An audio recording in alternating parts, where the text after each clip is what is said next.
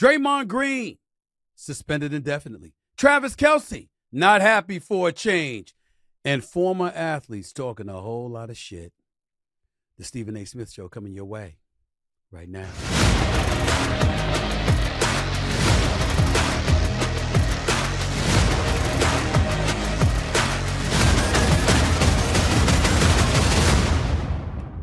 What's up, everybody? Welcome to the latest edition of the Stephen A. Smith Show, coming at you at the very least three times a week over the digital airwaves of YouTube. I'm here on the road in a studio, thanks to our official studio sponsor, FanDuel Sportsbook. FanDuel, the official studio sponsor of the Stephen A. Smith Show. Let me take a moment to once again show my love and appreciation to all of my followers out there. We continue to climb and excel and ascend. We've now exceeded over 429,000 followers in the first eight months. Can't thank y'all enough for the love that you keep bringing me.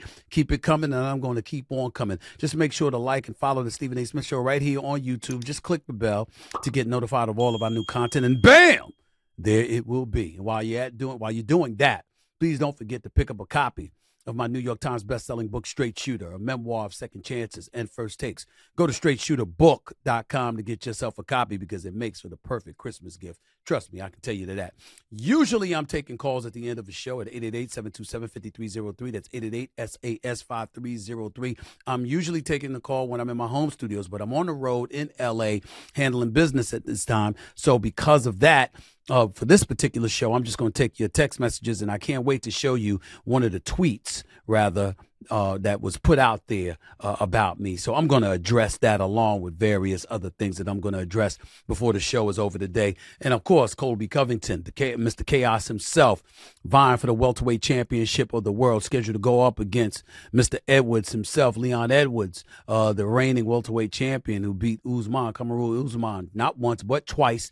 Uh, he's set to defend his title against, Col- against Colby Chaos Covington. I had the pleasure of talking with Mr. Chaos himself, so I'm looking forward to y'all seeing that interview, all you UFC and MMA fans out there and beyond. Uh, the brother definitely can talk some smack, and he certainly is not going to be apologetic about that today. Let's get to the news. Um, and by the way, just as an aside, I'm wearing this jacket today because it's freezing in this damn studio. It's freezing because it's hot. It's nice outside in LA but it's freezing because the AC is on, and obviously I needed to keep warm, so I kept my suit on. That's the only reason I'm leaving from y'all, and I got to go tape episodes of General Hospital because Port Charles has summoned Brick to the house. Port Charles has summoned Brick. So I just wanted to let y'all know that. Let me get to some serious issues though, and one of them would be uh, the suspension of Draymond Green.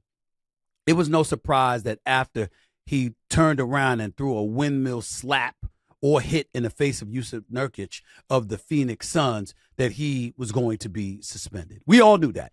We all knew that Draymond Green uh, was going to be suspended for a sixth time for his career. It's also his fourth suspension in the last nine months, I might add. Um, remember, he got suspended for stomping on the chest of Domantas Sabonis to Sacramento during the playoffs. Uh, remember that he got suspended for choking Rudy Gobert. Remember that now he's got a suspension because of what just transpired with Nurkic, okay? Um, and I'm just looking at some of the things right here. Uh, remember, uh, in March of 2023, one game suspension by the NBA recorded his 16th technical foul of the season. So that's why it's four suspensions over the last nine months. I knew he was going to get suspended. That was not a surprise. What took me aback was the word indefinite. Because you see, when it's indefinite, there's no definitive number of games that you're out. You're out until you're deemed better and suitable to return to work.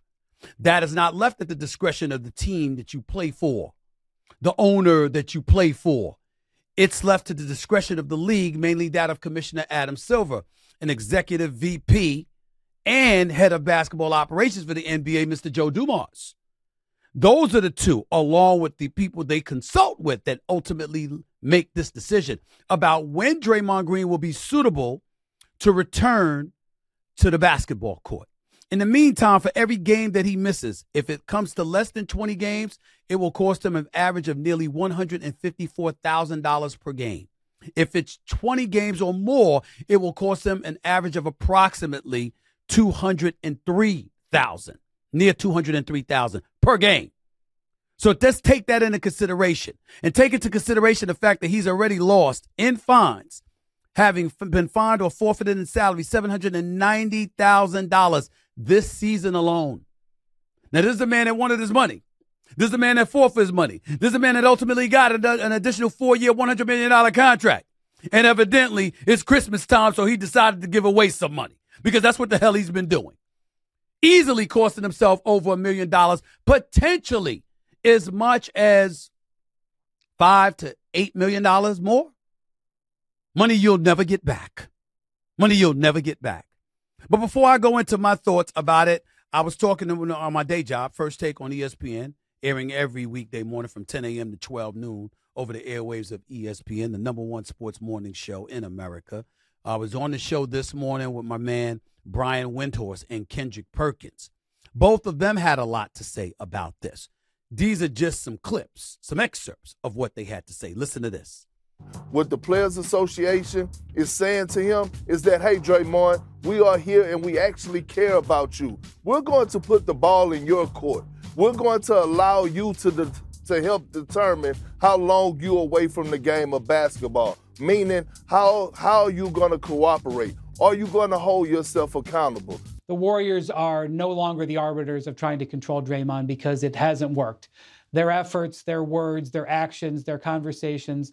It has not worked. That's number one. Number two, as is very clear, Draymond is out of defenders. Even as recently as that Gobert situation, you had Steve Kerr come out after the game and defend him. Now, he thought better of it after he saw the tape a little bit more and thought about it. But even Steve Kerr was defending him. There's not a soul in Golden State or in the NBA who's defending him now. They weren't the only ones that had something to say. Um, I was blessed and fortunate enough to reach out to the NBA League office, Adam Silver directly, and of course, Joe Dumars, again, the executive VP and head of basketball operations for the National Basketball Association, who elected to come on and talk with me. And here's what he had to say about Draymond Green and the latest transgression that has cost him millions of dollars in the end, in all likelihood, and obviously more than a few games, and maybe even the Golden State Warriors this season. Listen to what Joe Dumars had to say about Draymond Green and why the suspension came down? It was about Draymond getting better and and what we can do together. What what we can agree on together. What's best for Draymond at this time? What's best for the Golden State Warriors? What's best for the league office? Is for him to get better uh, with with with it being indefinite, Stephen. And Andre was on board with that. So he's been exceptional in in in helping us craft this. Here's the deal, y'all. Before we sit up there and we go off about Draymond Green, let's understand that there's a whole bunch of people out there in the world in the world that are tired of his ass. I'm not one of those people. I love Draymond Green. Um, I find him to be a brilliant brother. He's a basketball savant, very knowledgeable about the game of basketball, high end competitor, four time champion. Yes, future Hall of Famer, whether y'all want to admit it or not. If Dennis Rodman could be a Hall of Famer, so can Draymond Green. Not saying that Draymond Green was better than Dennis Rodman, but damn it, offense wasn't a part of Dennis Rodman's Hall of Fame repertoire. And don't tell me he's not better than Draymond Green, than, than, than uh, Dennis Rodman. So that's why Draymond Green doesn't deserve to be a Hall of Famer. Who's better than Jordan? They ain't a Hall of Fame. Who's better than Kareem Abdul-Jabbar? They in the Hall of Fame. Who's got 11 championships like Bill Russell? He's in the Hall. They're in the Hall of Fame. What about the great shooters that have ever played this game? What about champions that are in the Hall of Fame but never won a champion? But you got guys in the Hall of Fame that never won championships. How about Ewing, as in Patrick Ewing? How about Karl Malone? How about John Stockton? How about Reggie Miller? How about how about guys like that? These are guys that were great. They were phenomenal. How about Charles Barkley? They're great, phenomenal players throughout NBA history that never captured a championship. So it ain't all about, oh my goodness, you can point to somebody being better than this person, and that's why they're in the Hall of Fame and you're not. There can be room for others. Dennis Rodman, in my opinion, was a better defender and a better rebounder than Draymond Green. But it doesn't mean that Draymond, Draymond Green is not a Hall of Famer. So let's get that out the way. But I digress. The issue in question is the word indefinite. Why would it be an indefinite stigma attached to Draymond Green? Because he's received more ejections in his career than Rasheed Wallace, who's number one all time. That would be a reason why. Why should people be completely disgusted and perturbed at him?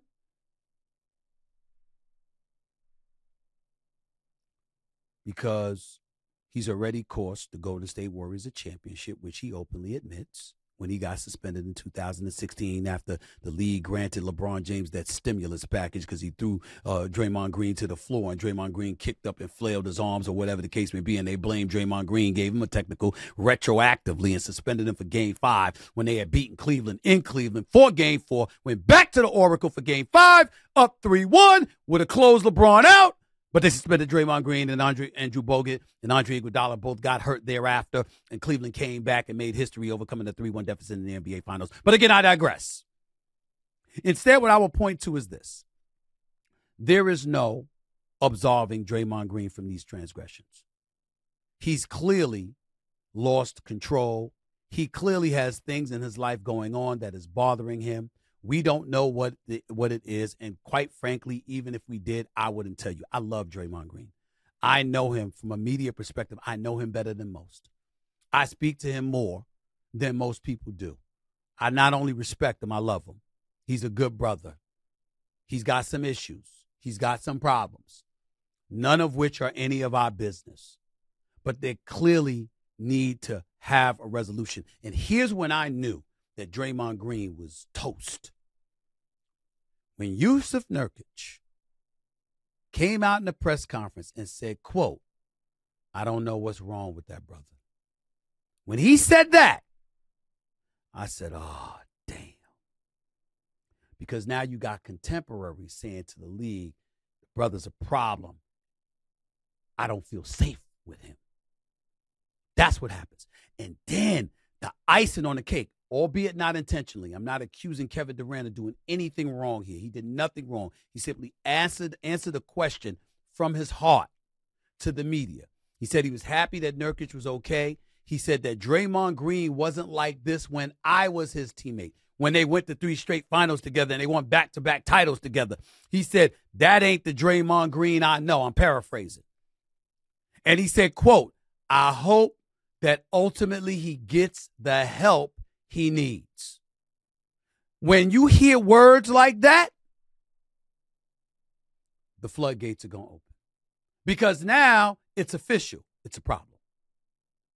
It's not just about you reacting, knocking out Jordan Poole, stepping on the chest of Domantas Sabonis, headlocking and putting Rudy Gobert in a chokehold, even though he could have won an Oscar for that damn acting performance he put on because he didn't do anything to grab at Draymond's arms. He just put his arms up and stuff like that. Cat Williams, you know, Karl-Anthony Towns rather, and others doing absolutely nothing to get Draymond's arms from around Rudy Gobert's neck is a different subject for another day.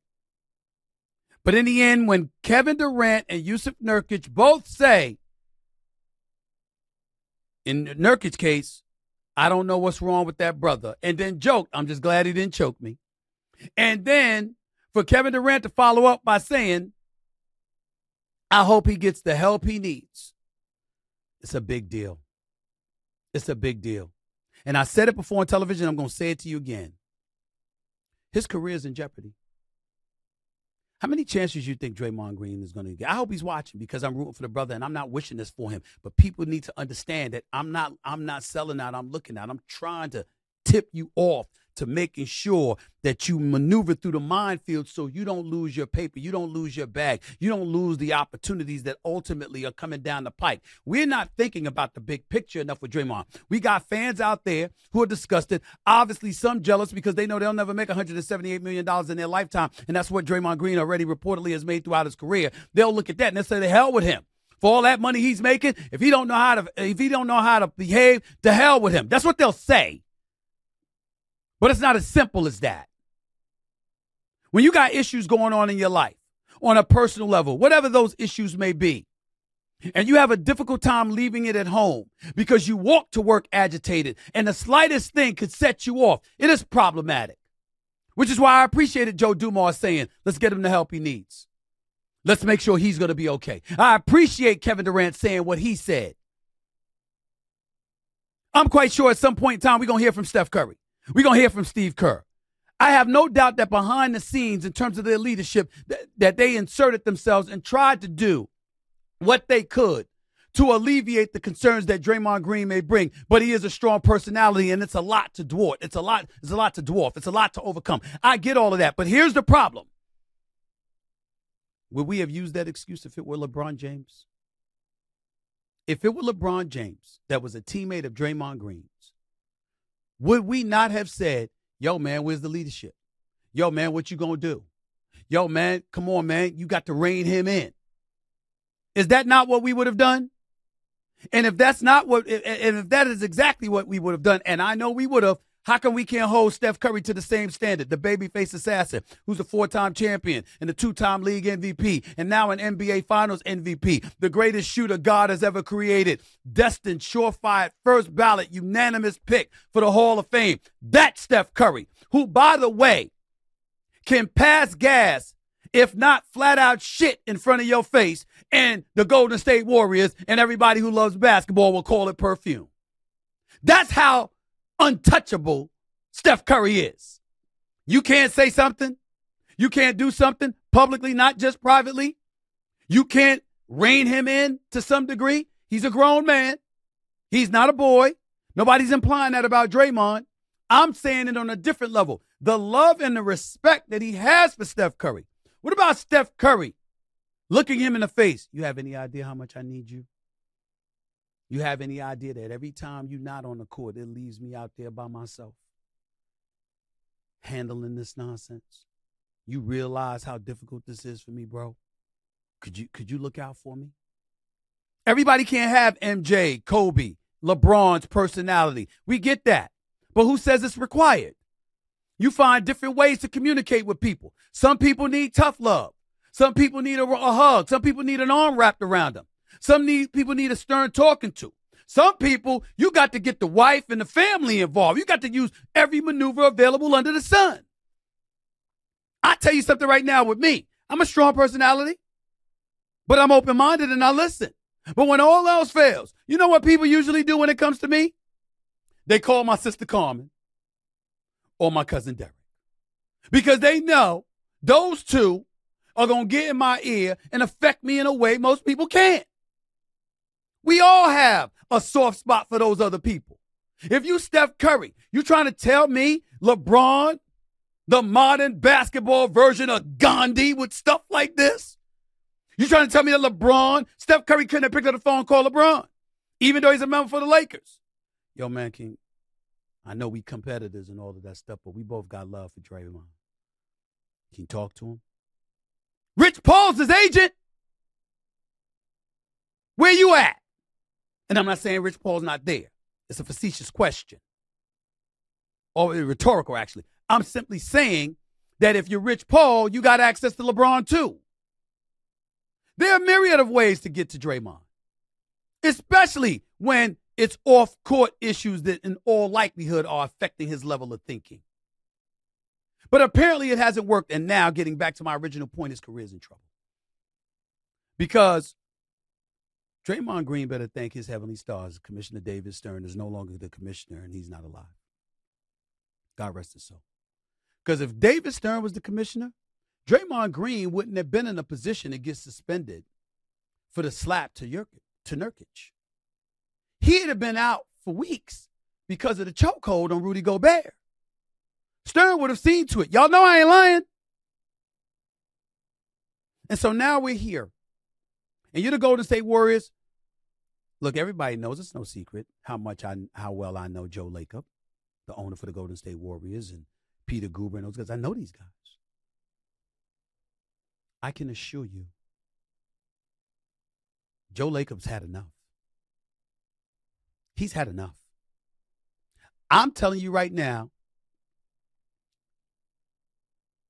it's at least a 50% possibility that Draymond Green will be gone from the Golden State Warriors after the season. It's at least a 50% possibility. I'm not ruling anything out. All that money that man's spending, highest payroll in the league, luxury tax dollars, what he was hoping to recoup with an elevated level of success for the team, playing more games, having a longer life in the postseason and here's the thing Here's the thing where the Golden State Warriors collectively have no excuse, and that especially Steve Kerr. Steph Curry is not some fading superstar. He's still Steph Curry. He's still the greatest shooter God has ever created. He's still an, a perennial all star, a superstar in this league, playing like it. And Klay Thompson shooting a career low 34.3% from three point range. He going on the court against Devin Book and getting his ass kicked. Love Klay Thompson. Believe in Klay Thompson. Mad love and respect. Hall of Famer, four time champion.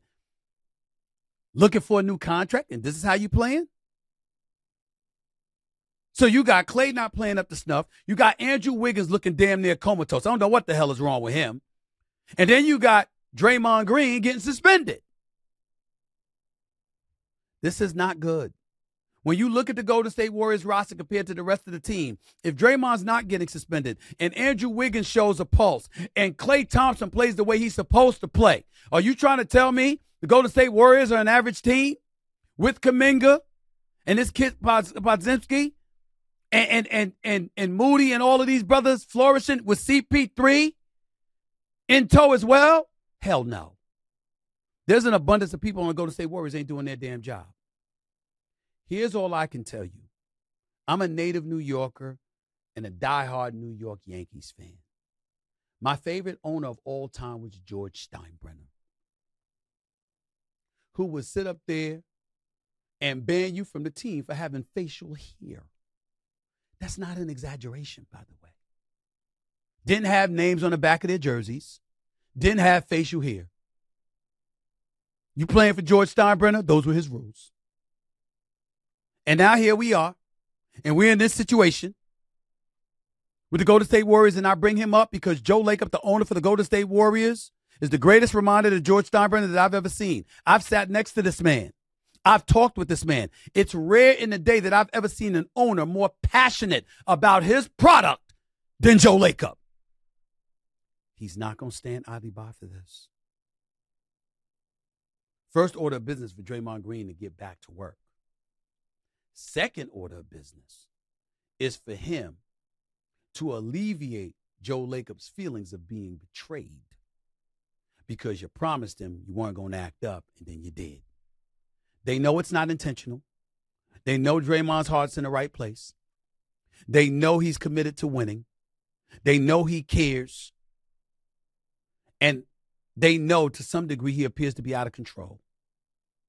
But nevertheless, Joe Lacob has a business to run. And he's going to do whatever it takes to make sure he looks out for his business interest first. Draymond Green's career in Golden State is in a world of trouble. I'm telling you what I know. I didn't say it was told to me because it wasn't. I'm just telling you I know these people. He's in a world of trouble. And that's assuming he gets back in time to make amends. We ain't even take consider the latter. 888 SAS 5303. That's 888 727 5303. You're listening live to the Stephen A. Smith Show right here over the digital airwaves of YouTube. Listen, the whole Giannis Antetokounmpo story that uh, took place in Milwaukee last night, to me, uh, is a silly story. Uh, but it was made silly by the Indiana Pacers. Um, Giannis dropped 64 points last night, career high. Absolutely positively dominant against the Indiana Pacers. Ended up beating them. And after the game, essentially, he's looking for the game ball. The Pacers took it. Now, it's moments like this that I want y'all to understand because you see, when we walk around as media members, believing that half the time these people are full of shit, here's our proof. The Indiana Pacers, in the aftermath of this, were asked about the, the, the game ball. And according to Rich, Rick Carlisle, a friend of mine, somebody I've known for 25 years, a fracas broke out. When asked to elaborate on it, Carlisle's story was that the Pacers did take the game ball at the at the buzzer, but it wasn't because the team was trying to steal it from Giannis. It was because they wanted it for their rookie, Oscar Thwazby. I forget. I keep forgetting how to pronounce his name. T S H I E B W E. I'm sorry, I don't have the correct pronunciation for his name, but he's a rookie, and he scored the first NBA points of his career. Giannis didn't even want the ball for himself, according to the reports. He wanted the ball to give to Damian Lillard, who had moved in the fifth on an all time career three point scoring list. He didn't even want it for himself. And if he says he didn't, I believe him because Giannis don't really give two cents about what people think. He'll tell you what he feels. I know that just by interviewing him last week. And I'm telling you right now, this is what the deal is. You're the Indiana Pacers. That might be the stupidest lie I've ever heard in the history of basketball. So a guy, so you lost the game. And in a loss, you want to take the game ball to give it to a rookie who scored the first points of his NBA career. First of all, as somebody that covered the NBA for 30 years, I've never heard of a rookie being given the game ball for scoring their first basket. B, I've never heard of them doing that for a rookie after a loss. So, what's there to celebrate? So the rookie scored two points. He scored his first basket of his NBA career, and you want to give him the game ball, even though you lost? Who wants the game ball after a loss? Now, if you're the all time leading scorer like LeBron, that's different. Or Kareem years ago, that's different. Or Kobe's 81 point game, that's different. Something like that. Who wants it in a loss? Who wants it because you scored a basket? What team do you know is thinking about a rookie scoring their first basket when they lost a regular season game? That is just such a flat out lie. See, it's stuff like that that makes people look at you and go like this I ain't believing shit they say ever again because they don't mind lying. Because that's just so flagrantly false and untrue. Come on now. Rick Carlisle, Indiana Pacers, y'all can do better than that. Stop that. There's nothing truthful about that. The game ball for a rookie who scored his first basket when y'all just had 64 dropped on y'all in a loss and you have been tussling with the Milwaukee Bucks throughout the game. Stop. Just stop it. Moving on to another story that I wanted to touch on. And this is going to be interesting because it's necessary to touch on this particular story because uh, I'm transitioning to the NFL here. It involves Travis Kelce. Ladies and gentlemen, Travis Kelce is a two time Super Bowl champion, universally recognized as one of the greatest tight ends in the history of the sport. I often call him my brother from another mother because, to be quite honest, he's one of the coolest white boys I've ever met in my life. Got mad love for him and his choices his choices. And I ain't talking about Taylor Swift. Y'all know, look at his history. One more time. His decision making is impeccable. Having said all of that, Travis Kelce made some news because he was on his New Heights podcast courtesy of Wave Entertainment, who do a great, great job with their podcast, by the way. Congratulations to them. Continue to do the work that they've been doing. Um, Travis Kelce was talking with his brother, and he was pretty uh, pissed off because folks have been talking about his receivers. As you know, the Kansas City Chiefs are 8 5. They're in uh, first place in the AFC West, but they've lost a couple of games, four of their last six to be exact, primarily because they got receivers that can't catch the damn football and Travis Kelce, rather than holding them accountable and uh, and talking about them, decides that he wants to get at the haters for his receivers. Listen to Travis Kelce on his New Heights podcast talking to his brother about some of the heat that his receivers are receiving. Listen up. There's a lot of media pointing fingers at uh, some of the skill players that we have. I say fuck that, and excuse my language. Uh, we usually cuss in lighthearted ways, but this is uh, I felt like uh, you guys had to feel that. Whoever's talking shit on uh, on the the skill players in uh, in our offense right now, man. It's um this is a group effort, and when you turn the film on, what's real is that we got guys that can play this game. Yeah, I got to give him credit. He's not lying from this standpoint. He says there's a lot of media pointing fingers at some of the skill players we have. I say, fuck that. And like he says, he usually curses affectionately, as do I, but in this particular case, he wasn't being affectionate at all. Um, my hand is raised. I'm one of those media members. Travis Kelce, you need to stop. Respectfully, bro, stop that shit. Your receivers have dropped 33 passes this year. 33! 33, dog! 33! Okay? And all of COVID vaccine commercials with that smile on your face gonna hide that. Hell, rather than getting the vaccine shot, they need to get some Velcro or something attached to their damn hands so they'll catch the damn football. Come on, bro. It ain't like it's Stephen A out there throwing a first pitch and trying to catch a damn touchdown pass. These are professionals. I mean, come on.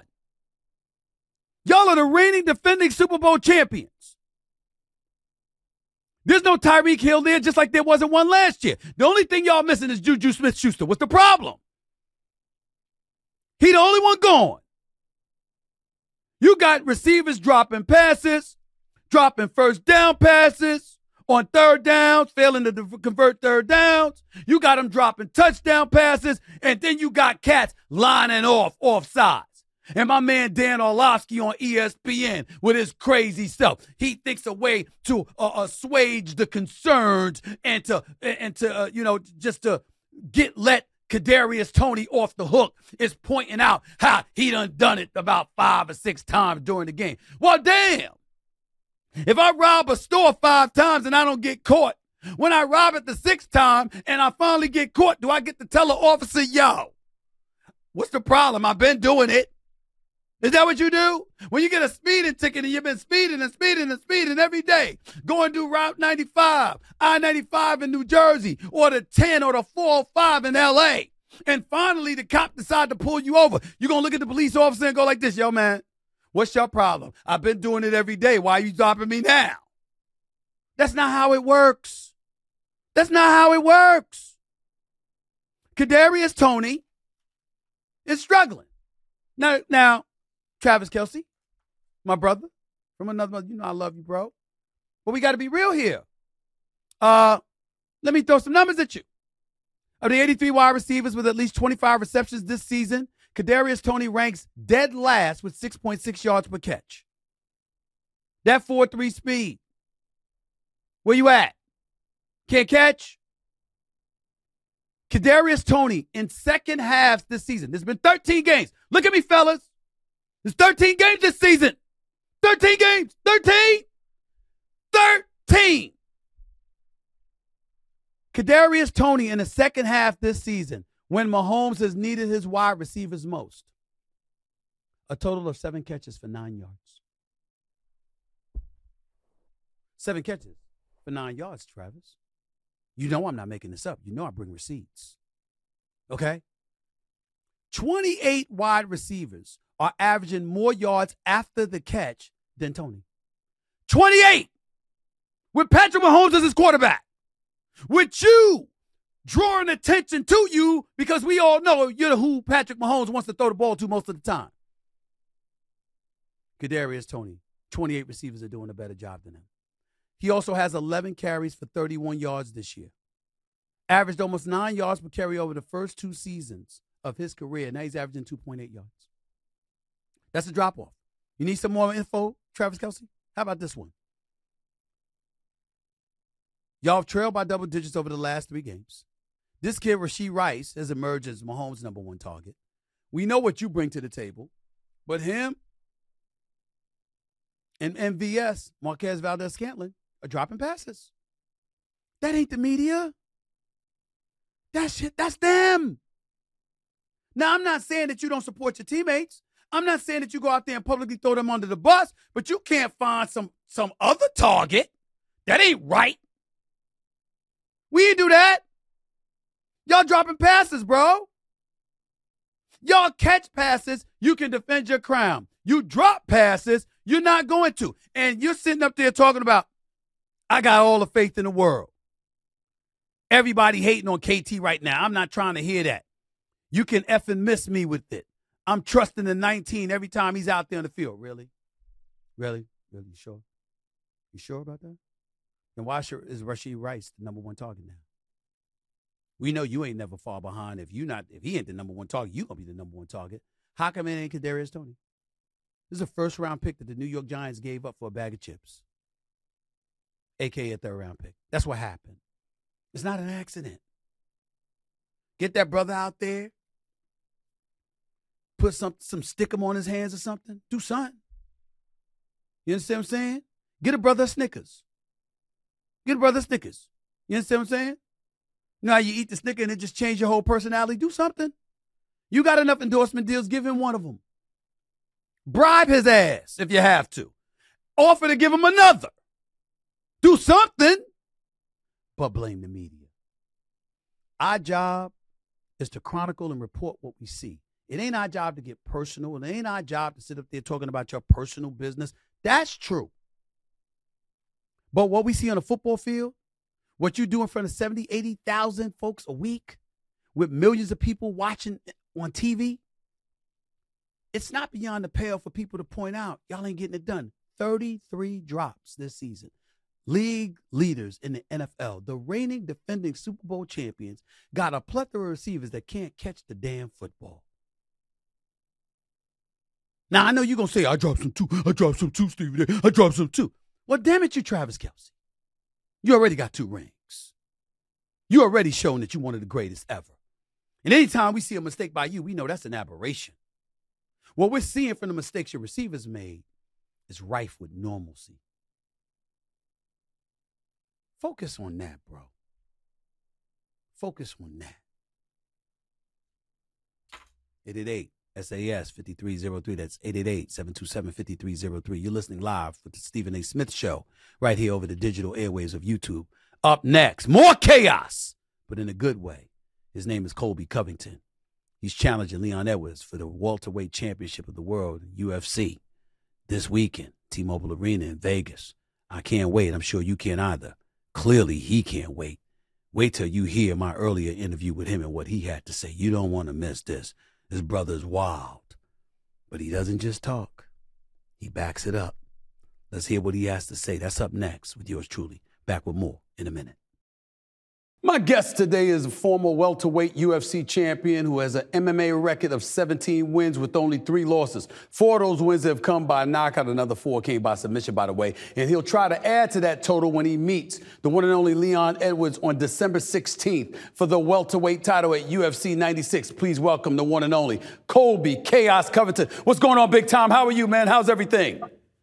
Hey, what's going on, Big Dog? Happy to be here. It's a real honor. Normally, when they stick me with the media of, of MMA, I'm stuck in a room full of Comic Con nerds. But, you know, now I got a real journalist, the legend of Stephen A. Smith. So it's an honor to be here, my brother. Man, first of all, I appreciate you, man. Thank you for those kind words. And obviously, you deserve all the praise that you're getting. You're getting ready to go up against Leon Edwards. Talk to me about this matchup, why you want the matchup so badly. Obviously, you want a belt. There's no question about it. But talk to me about this particular matchup and why you're looking so much forward to it.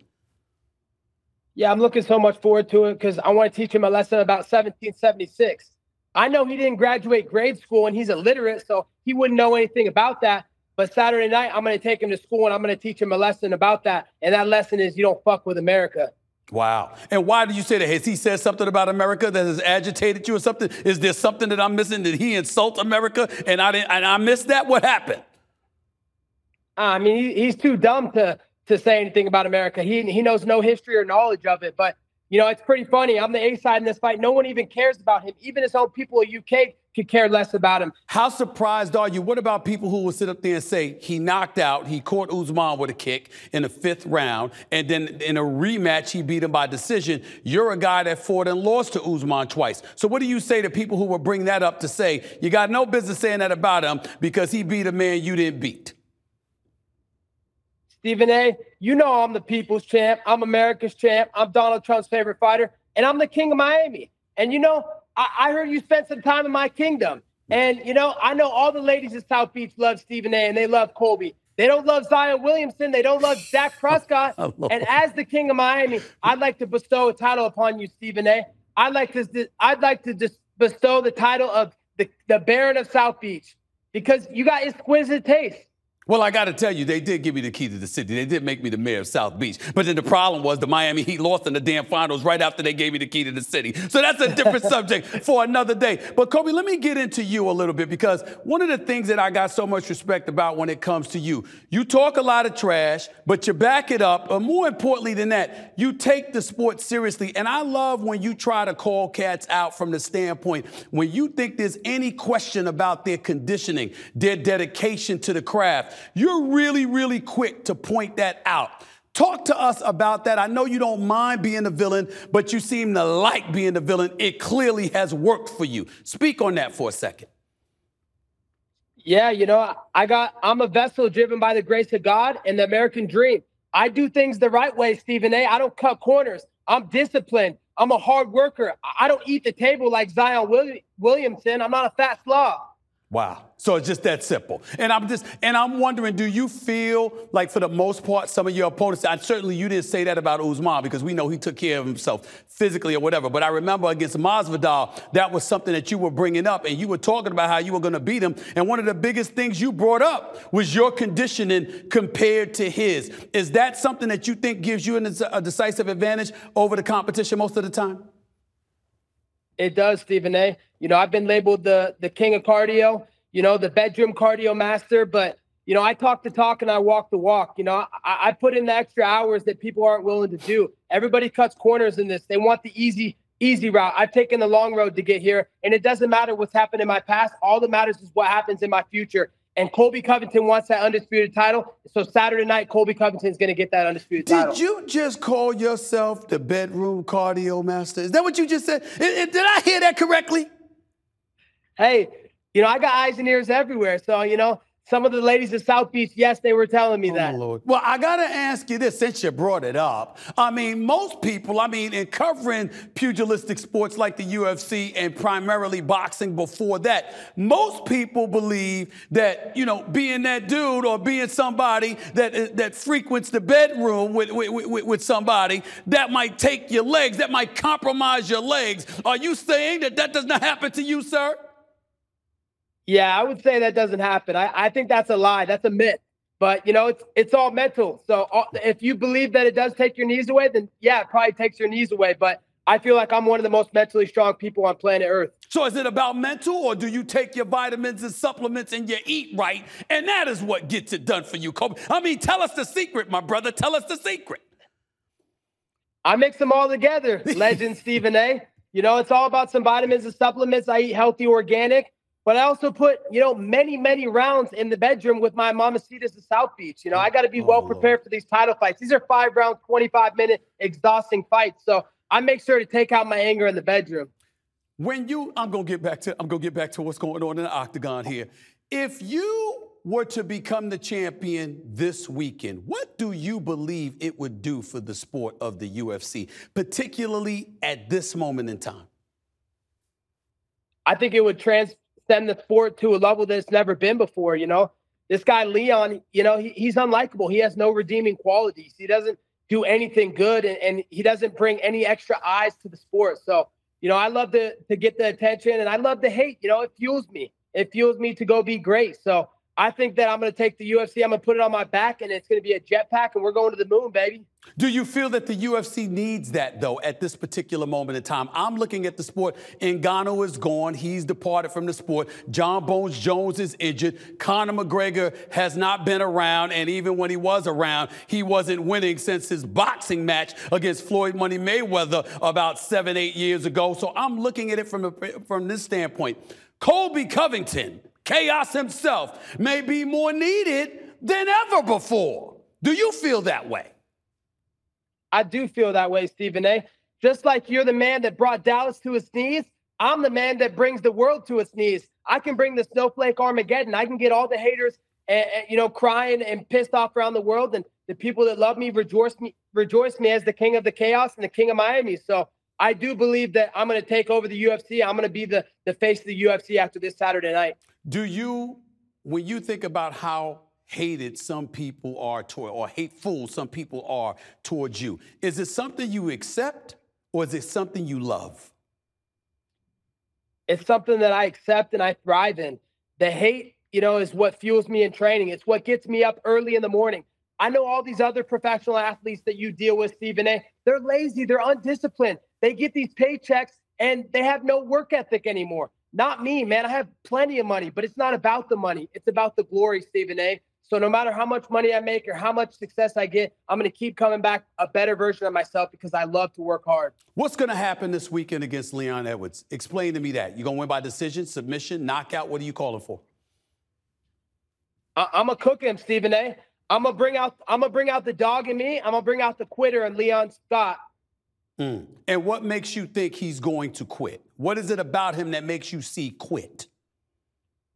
I've just seen in some of his prior fights, he's went to that place where he wants to quit, but no fighter's been able to really exit that door and make him quit. You know, his his coach was yelling, "Oh, yo, come on, Leo, wake up, wake up!" And he got that hail mary Luke Luke uh, mm-hmm. knockout over uh, fake newsman. But it's not going to be like that in this fight. I'm going to put the pressure on him. I'm going to cook him, and I'm bringing that belt back to American soil. When Conor McGregor was a champion, he was a knockout artist, and I think that played a significant role in his popularity in America at the very least because we love the knockout. We love the knockout more than the submissions. That's just the reality. You, you don't have a lot of knockouts on your record. You got a lot of wins. You can beat anybody, but you don't have a lot of knockouts. Do you feel that as your game, your fight game has evolved, that that's something that you need to elevate in the mind's eye of your fellow American citizens, that you need to put some people to sleep, you need to knock them out in order to elevate your level of popularity? No, I don't think so, Stephen A.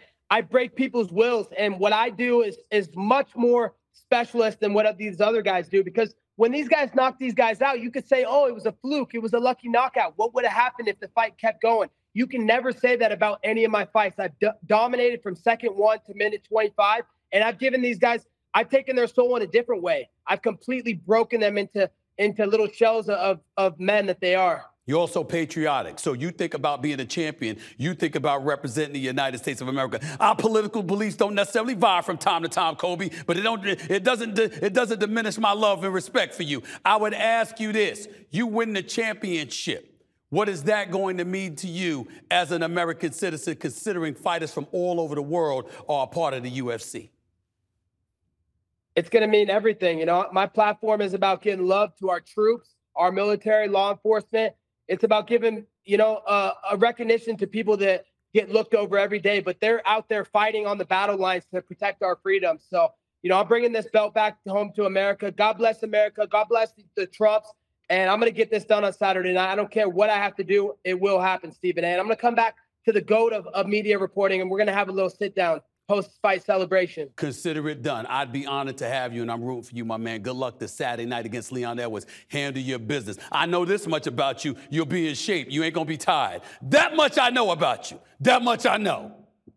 That's right, my brother. I'm coming. I'm coming fuck in the best shape of my life. I've had some time off to really focus on what I want in my life. And what I want my life is that undisputed title. And I'm going to do anything it takes. I'm willing to die this Saturday night to make it happen. Mm. The one and only Colby Chaos Covington right here on the Stephen A. Smith Show. Appreciate you, my man. Good luck. I'll see you after the fight. Appreciate you, brother. Have a great day. All right, you do the same. Welcome back to Stephen A. Smith Show right here over the digital airways of YouTube. Thanks again to the one and only Mr. Chaos himself, Colby Covington. Got a big time fight against Leon Edwards. Leon Edwards is no joke. His brother's something special. Uh, so the one thing that I'll give Colby Covington is that I've never seen him in the octagon where somebody looked better conditioned than him. You might have had somebody like Usman and others that looked more ripped, stronger, uh, and better, a better physique per se. But when it comes to Kobe Covington, you know, I mean, hey, cardiac king, you know, cardio king rather, you know. I ain't gonna get into all the other stuff he said. He's a wild brother. There ain't no doubt about that. But anyway, this guy, oh Lord. Dez Bryant, former member of the Dallas Cowboys, tweets me. Or tweets about me rather. At Dez Bryant. He wants some pub. Let's give him some pub. He writes, I really want to get in a boxing ring with Stephen A. Smith and Stu Presidente. I don't know who Stu Presidente is. He says, folks like them talk the way they do because they know they can't get touched. But I wish they would agree to get in the ring with me so I can unleash my frustration against them. I can beat the shit out of them without going to jail. I need that blessing.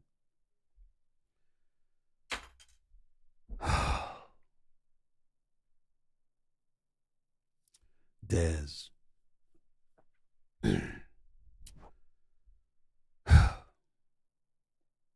I'm sad that you sent that tweet, my brother. For the record, to the audience out there, I've never had a problem with Dez Bryant, not one time. I love the X. I used to troll them when they were Cowboy fans, but I never had an issue with Dez. On a rare occasion, I've run into Dez, always been respectful, always been cool. I can't believe I'm looking at a text like this. That's number one. Number two, beating the shit out of somebody without going to jail is a blessing. Really, bro? What's going on in your life that you would send a text like that? I'm sorry, a tweet like that. What's going on in your life that you would be that hateful? Dez Bryant has had a lot of problems in his life. Some would argue some are self inflicted, some undoubtedly not. When the media was covering the Dallas Cowboys, forcing him to go on tirades in the locker room while it's being filmed and everybody's watching, that wasn't Stephen A. Smith. When he reportedly got into some altercation that involved potential legal action involving his own mom, that was Stephen A. Smith. When he sued a senator, that wasn't Stephen A. Smith. When Jerry Jones and the Dallas Cowboys decided to let him go, Stephen A. didn't support that. And anything that I did was all in fun, just trolling Cowboys. That's all. It's, no, you know, it's like it's like you know, you got a fan base and you got folks that you know hate the opposing team, but it's all in fun. That's why I get along with Jerry Jones because he knows it's all in fun. I don't mean we don't mean anything about it. It's Dallas Cowboys win the Super Bowl, so I ain't gonna lose no sleep over his cool. Why would you send a tweet like that? And what is this guy, Stu, Stu Presidente? He's a state, was it? Go ahead, Michaels. Let the uh, ahead. What is it, man? Dave Portnoy. Dave Portnoy. Oh, okay. See, I didn't know that. You know, and you gonna pay me to that, brother? I mean, I don't know him. I, am I'm, I'm cordial to him when I see him. What, what's your problem, Dez? The only issue that I thought that I ever had with Dez Bryant involved me coming to the defense of Malika Andrews because she's a journalist and the position that she's in, I know the tenets that come along with the profession in terms of what you have to report and what you have to ask when you're interviewing somebody. I've never had any kind of issue with Dez Bryant whatsoever. I don't have an issue with him now. So I'm really sad that you would send out this. You know, it's like, what's up with you? What's going on with your life that your definition of a blessing is beating somebody up. You say we're talking shit, all right, you know, folks like them talk the way they do because they know they can't get touched. No, bro. I talk the way that I talk because I get paid to do it. You just did this shit for free. Who paid you to do this? Any tweet that I send out, any take that I say on first take, or even on this podcast, there's monetary compensation that comes along with my takes. Where's yours? If they paid you, if they gave you a show right now, right now, Dez Bryant, if they gave you a show and they said you could come on ESPN, you could come on YouTube, you could come on Fox, you could come anywhere, and we're going to give you seven figures to give your honest assessment and take on what you're seeing in the world of sports, what would you do? Whisper? Would you put on a muzzle and shut up? Or would you do your job? See, this is the bullshit. This is the kind of stuff that people don't tell y'all. I'm not home sitting there being bothered by nothing and then decide to insert and inflect my thoughts and opinions on stuff. I get paid to do it. And in case you want to sit up there and say, talk shit, okay, is being a professional journalist talking shit? Is working for the New York Daily News and then the Philadelphia Inquirer and CNN and Fox Sports and ESPN. Is that talking shit? Is being a newspaper journalist, one of the best in the business, by the way, go do your homework. Is being a columnist, one of the best in the business, by the way, do your homework. If ultimately graduating to being a radio host, and then ultimately a television commentator, one of the best ever, by the way, from what I'm told. That's talking shit now? What if folks out there looked at Dez Bryant, you Dez Bryant, and they said, yo, man, all you do is catch footballs. The fact is, you could do what most people couldn't do. You were damn good. I miss you. I wish your career had been longer. And by the way, I was kind of interested in you coming on ESPN and giving football analysis. And then I read this. Why? Why? If you see stuff taking place on a football field, taking place on a basketball court, in the world of sports, what's the problem? If you're sitting up there and you're talking about stuff that's in the news that everybody else is talking about, and you're giving your take based on the facts that have been disseminated to the public, what's the problem?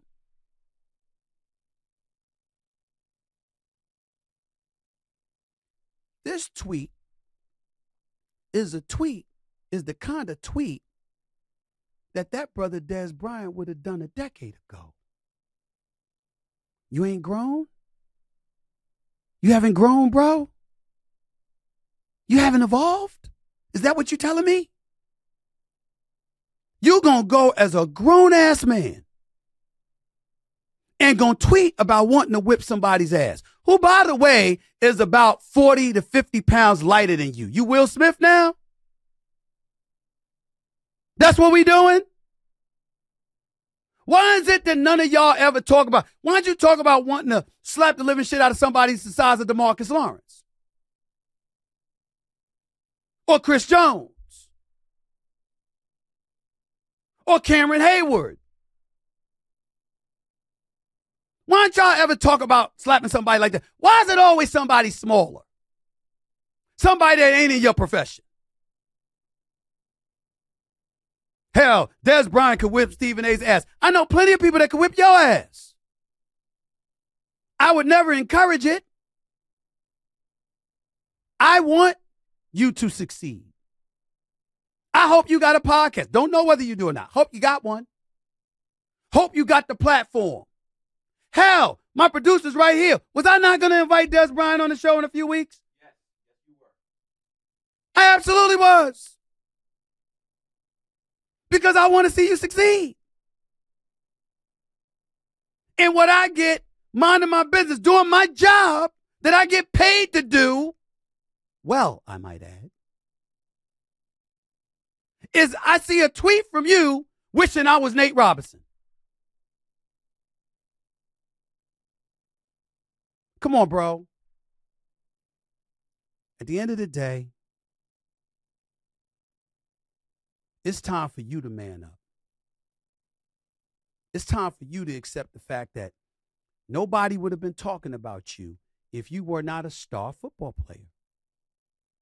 If you were some scrub like myself or very or millions upon millions of others throughout our lives that wasn't good enough, you wouldn't have been in that spotlight and you wouldn't have been there to be talked about.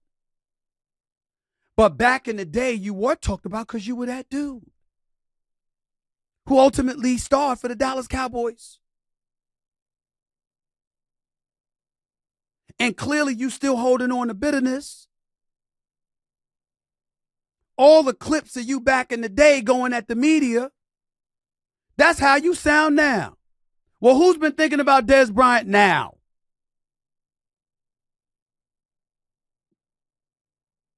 Is that why you put this tweet out? Because nobody was talking about you? I'm just asking. Come on, bro. You were a damn good football player. You got screwed over,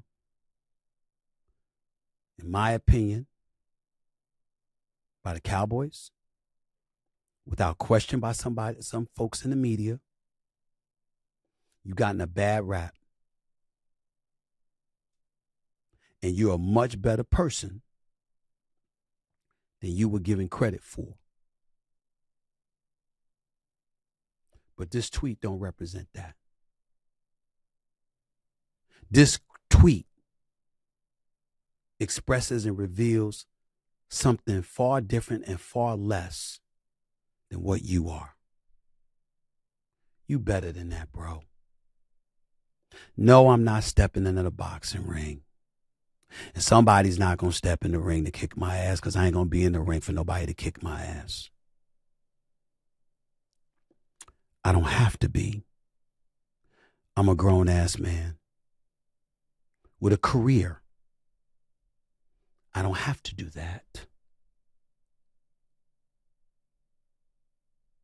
But if I did, I can assure you it wouldn't go down like you think.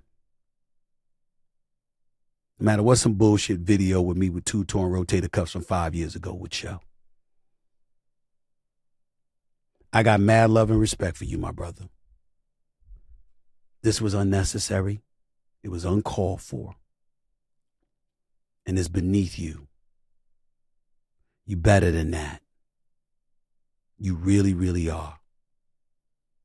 So do better. Let's move on before I get on out of here with some of your tweets that you sent. Um, again, I'm I'm doing this now. Uh, you know, I gotta be I'll be traveling tomorrow, so I'll probably do a special edition Saturday if at all possible. Um, to make sure I get in some shows because I love doing my shows. But for right now, let's get let's get it on with this. Let's get on with some of these tweets. At Larson 2021 champ tweets, should Steph Curry request a trade? Really? Can you you think that Joe Lacob would ever let Steph Curry go to another team? Do you think the Golden State Warrior fans they'd burn down the Chase Center if you if you let go of of Steph Curry? The Bay Area might as well be napalmed. You are you are you insane? It's a very ignorant question. But you, then again, you did ask should he ask should he request to be traded? No, you're four time champion. Went to six NBA Finals. Stick it through. Bad times overcome. And by the way, you know when you got your fourth championship, y'all were left for dead, and people didn't think y'all were gonna be able to get it done. And sure enough, you came back and you resurrected the franchise in, in another season, and boom, there you have it. They got the personnel. There's no reason he should ask for a trade. Um, at Casablanca's Dem, D E M, right? Stephen A., I have a crush on my close friend's sister. I get the feeling she does too, but I don't know how my friend will feel about me dating his sister. What should I do? Oh, damn. So you got a crush on her. That means in your eyes, she fine. She got a crush on you. That means in all likelihood, you can get with that. First, let me tell you what you don't do. You don't do it behind your friend's back. You ever saw Bad Boys 2 with Will Smith and Martin Lawrence? Remember when Will Smith was messing with Gabrielle Union? All right, now Gabrielle Union Wade is in the wife of D Wade, former NBA champion with the Miami Miami Heat, now NBA Hall of Famer. Remember that? Remember when they were on the boat or they're in the dock area and they were spying to see when the drugs were being funneled in. And she said, just tell them about New York. And Will Smith was like hesitant to tell Martin, and they finally admitted it. And Martin, like, uh, I, I had to find out like that, right? That's not good because you see, your friend may know things about you that his sister does not. And so if you really, really on the up and up, you're going to let them know. If you sleazy, you won't. Now I will tell you this: if you sleazy and you do it behind his back, and he finds out, he should kick your ass, and then not talk to you. If not forever, for a very long time, because you can't be trusted. You got to make sure you can be trusted. So if you really that confident she's feeling you, and you feeling her, there's nothing wrong with you telling him. Now, if he has a problem with it, then that's a different animal altogether. Because if you want to up and up, you you know, it depends on how close your friendship is. What means more to you? An opportunity with her or the friendship you have with him? You got to make that call. I can't make that call. Nobody else can make that call.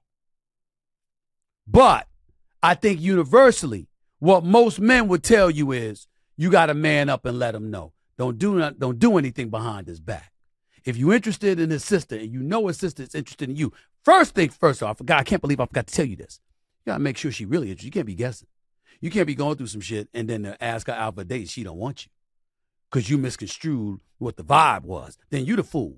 Not only did you dime yourself out, okay, but you got rejected all at the same time. That's not smart. What you want to do is ask her, how real is this?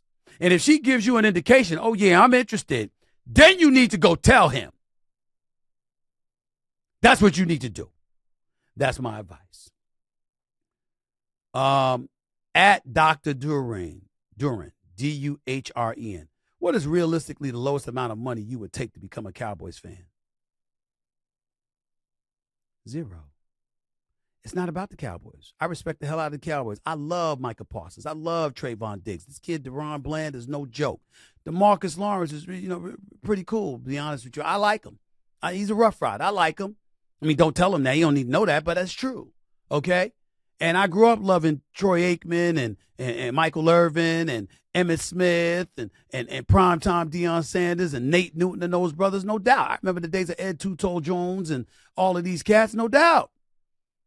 Tony Dorsett, Roger Staubach, all of them. It's the Cowboy fans that get on my last nerve. Y'all are the, some disgusting, nauseating, pain in the ass fans I've ever met in my life.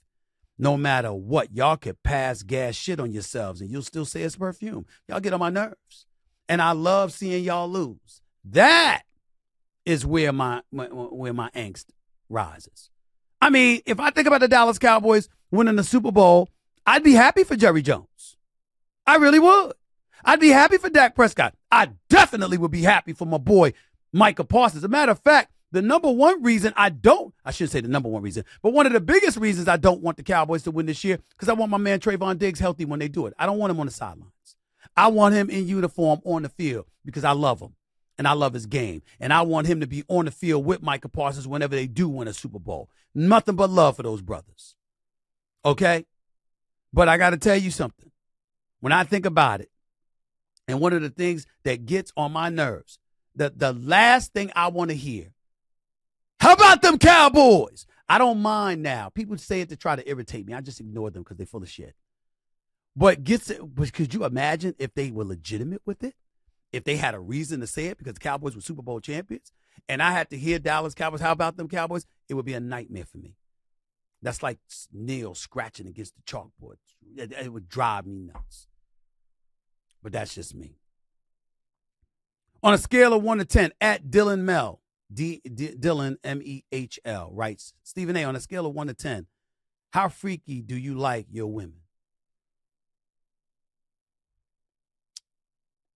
What's your definition of freaky? It depends on the person, you know there are levels and elements of freaky. And I'm just telling you, there's no one definitive definition of freaky. The best way to describe it is a little freaky, you never hurts. So I'd say about the same thing that I said about women before that strong seven. I want you freaky, just not nasty. We don't want nasty. You understand what I'm saying? We don't want the kind of stuff going on where we don't want to kiss you, don't want to touch you. We want to turn out the lights so we don't even want to look at you. We don't want that. Okay? Lights dim, nice. Lights off where I can't see anything, different animal altogether. Point that I'm trying to make to you is that It's different levels of freaky. Different levels of freaky. Freaky's cool as long as it ain't nasty. Then again, even that has altered definitions because what's nasty to one person might be normal to another. Might be normal to another. You know? And I'll just leave it at that because I don't want to get too graphic. Even though it's you two, I don't want to get too graphic because I know some nasty dudes that have said some things about what they like. And I'm like, I, I, I would never want them within two miles of any woman I cared about. Sisters, aunts, cousins, daughters, and I don't care who it is. But then there are other things that might be a little freaky, but nothing major. Depends. Depends. I'm going to go with the strong seven as an answer to the question. That's all I got to say. I'm out here in LA. I'll catch y'all another time until a later date. Peace and love, everybody. Stephen A. Smith signing off.